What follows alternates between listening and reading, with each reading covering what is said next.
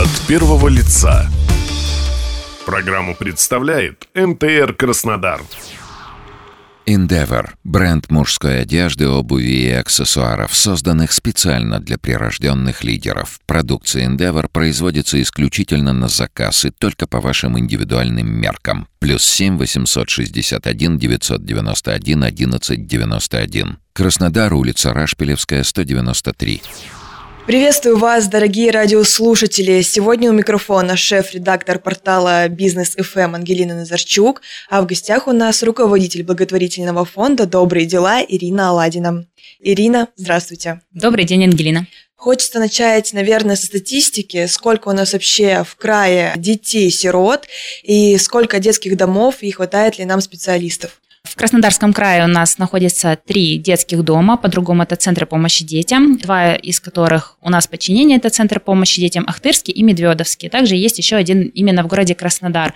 В них всего в трех детских домах воспитывается около 100 детей. Почему около? Потому что деток постоянно либо забирают обратно в свои семьи, либо приемные семьи забирают, поэтому количество детей периодически меняется.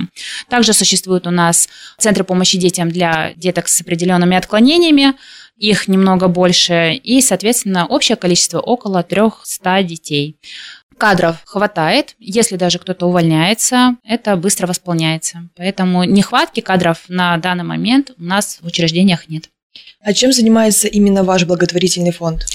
Наш благотворительный фонд занимается социализацией, профориентацией детей-сирот, оставшихся без попечения родителей в Ахтырском и Медведовском центрах помощи детям. Также мы оказываем многостороннюю помощь малоимущим семьям, многодетным, семьям, попавшим в трудную жизненную ситуацию с детьми, в том числе беженцам. А почему важно помогать детям с выбором профессии? В детских домах ребятам закрывают все базовые потребности. Это что касается проживания, питания, одежды, обуви и образования. Но дети не получают того социального опыта, который получают домашние дети, так будем их называть. Они не видят примеры профессионального выбора родителей, бабушек, дедушек, друзей родителей и прочее. Соответственно, детский дом даже при всем желании, даже при самых хороших условиях отношений, не, не может дать этот опыт. Поэтому мы пришли на помощь и совместно с Министерством труда и социального развития Краснодарского края запустили вот такую программу, чтобы знакомить детей с актуальными современными профессиями рынка труда, чтобы дети могли расширить свой кругозор в данном направлении. А как проходит этот процесс? Мы привозим человека, профессионала своего направления с соответствующим образованием, который приезжает, рассказывает о том, кем он мечтал быть в детстве, как он выбрал профессию, где он учился, что он для этого делал, о своих неудачах. Это очень важно, потому что многие дети считают, что они, когда выйдут из детского дома, выбрали что-то и будут получать золотые горы. Мы как раз-таки этим знакомством заземляем их и показываем то, что не все всегда бывает сразу. Человек рассказывает, почему важно обучаться и дальше продолжать, а не так, что ты только получил какие-то курсы или закончил какое-то среднее, специальное, высшее образование и остался на своем месте. И потом закрепляют это все практической частью. То есть, если это какое-то творческое направление, они там что-то мастерят, рисуют. Если это украшения, вот у нас был дизайнер по украшениям, они создавали украшения, девочки. Если это хореограф, то она проводит хореографический мастер-класс. Если это спортивное направление, то дети участвуют в тренировке. У нас был футбол, карате, йога, фитнес и прочее. От первого лица. Напомню, сегодня у нас в гостях руководитель благотворительного фонда «Добрые дела» Ирина Аладина. Какие профессии для себя чаще всего выбирают дети-сироты? Чаще всего дети-сироты выбирают профессию повара, воспитателя. Мальчики предпочитают строительные какие-то направления, либо все, что связано с машинами. Это слесарь, механик и прочее. Также э, популярное направление именно юриспруденция. А по вашему мнению, почему именно такие направления? Дети выбирают эти направления, потому что либо они э, тесно коммуницируют с людьми данных профессий в детском доме. Это юрист, потому что им оказывают юридическую поддержку в стенах учреждения, воспитатель, повар, понятно почему. И также это, как правило, доступные направления для поступления в СУЗы. В вашем благотворительном э, фонде сколько денег выделяется на детей-сирот и как потом эти деньги распределяются? Точные суммы я вам назвать не могу, потому что это достаточно различные траты, которые не фиксируются именно вот прям в цифрах, чтобы я вам точно какую-то сказала сумму. Но у нас есть два источника дохода. Это пожертвования, которые помогают нам закупать все необходимое для мастер-классов, то, что у нас не предусмотрено грантами. Вот второй источник дохода – это у нас гранты. Мы дважды подавали заявку на получение гранта губернатора Кубани дважды его выигрывали. Это позволяет расширить границы реализации нашего проекта. Мы могли благодаря гранту вывозить детей сюда, в Краснодар, проводить знакомства, погружая максимально в профессию. Так мы привозили ребят в салон Redken Loft, где ребята знакомились с профессией парикмахера. Не просто даже парикмахера, а именно стилиста парикмахера. Они уже видели то, что парикмахер просто в детском доме, который приходит, их там стрижет плюс-минус одинаково, и стилист, который работает там супер премиальной какой-то косметикой, косметикой, делает уходы, рассказывает о своей профессии, о волосах, это немножко другое. Также мы смогли привести в бойцовский клуб «Кузня» благодаря гранту губернатора и провести очень масштабное мероприятие. Это был фотодень, на котором дети познакомились с профессией стилист, фотограф, видеограф, стилист по волосам, визажист, погружаясь именно в процесс работы, где они видели, как люди, незнакомые между собой, коммуницировали и создавали классный, крутой проект здесь и сейчас. С этими профессиями не были знакомы до этого, когда мы их привозили всех ребят именно в учреждение, но они увидели именно, как работает на практике. Вот это все, все вместе, все эти люди, незнакомые друг с другом, создавали классные образы, и потом получились очень крутые фотографии.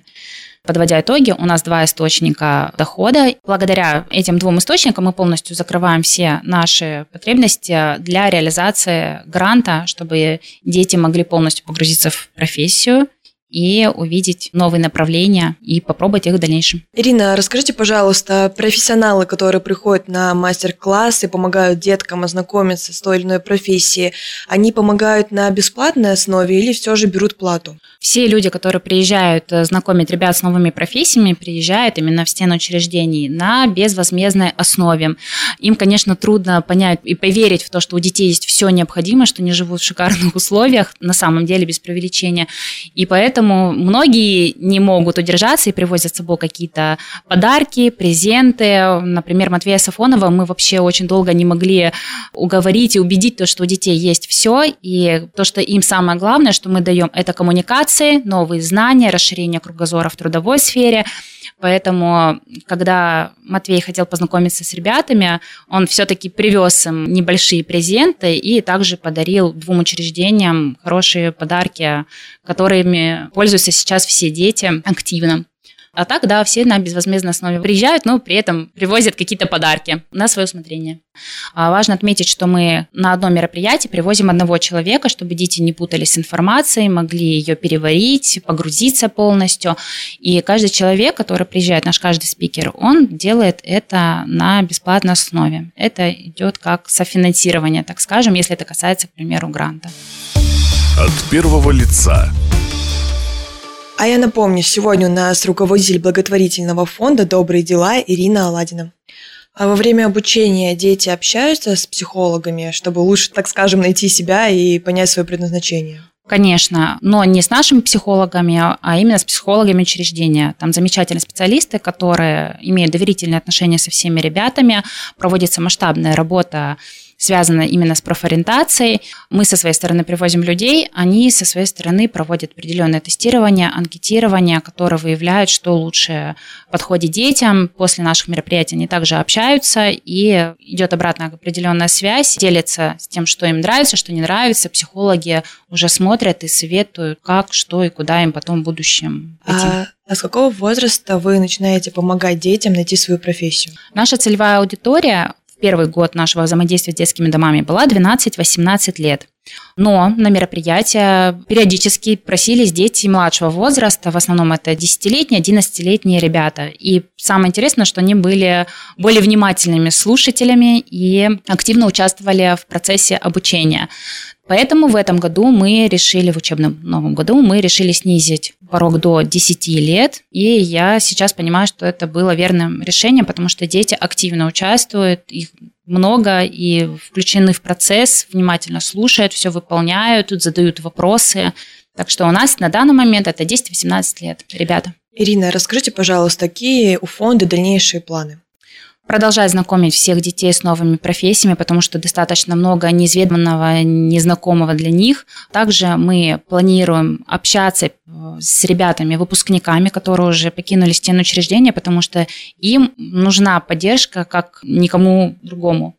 И также мы планируем запустить проект наставничества, если получится договориться с Министерством труда и социального развития, потому что наставничество у нас в крае есть, но немножко не в том виде, как я его вижу. При этом есть запрос и от людей, которые готовы делиться своим опытом, своим временем и другими прочими ресурсами, а также и о детей-сирот, которые хотят быть включены в такой проект, как наставничество, когда у каждого ребенка есть свой индивидуальный взрослый, который всегда поддерживает вне стен учреждения. То есть выбирается определенный наставник, человек по профессии, и сопровождает на протяжении какого времени? До 20 лет вообще это в планах, но дальше, естественно, как пойдет. То есть считается до 20 лет это возраст, до которого прям нужна поддержка ребенку. То есть в нашем понимании 20-летний это уже взрослый достаточно сформировавшийся человек, но на самом деле нет. Это вот переломный такой 19-20 лет возраст, когда еще нужна поддержка как опора и советчик рядом, друг, который всегда поможет в чем-либо. То есть в данном случае наставничество это не только про профориентацию, это больше про социализацию, про помощь во внешнем мире после выпуска из стен учреждения, когда ребенок сможет в любой момент обратиться. Во-первых, эта связь идет 24 на 7 с наставником, когда он может просто рассказать, как у него прошел день, о своих каких-то переживаниях, провести время, сходить вместе в кино, в кафе. Ребенок видит, как проходит вообще жизнь вне стен учреждения, общения, потому что в детском доме они постоянно находятся друг с другом, они так знают все, о чем происходит за день, а здесь будет уже человек другой, индивидуальный, с которым можно поделиться, провести время, обратиться с каким-то вопросом, с которым например, боится обратиться кому-то из психологов, из э, педагогов. Ирина, спасибо за разговор. Спасибо большое вам. До новых встреч. Сегодня у микрофона была шеф-редактор портала «Бизнес ФМ» Ангелина Назарчук, а беседовали мы с руководителем благотворительного фонда «Добрые дела» Ириной Алдиной. Программа подготовлена при поддержке Endeavor, студии индивидуального пошива мужской одежды. Слушайте нас на «Бизнес ФМ» и читайте на kubain.bfm.ru От первого лица –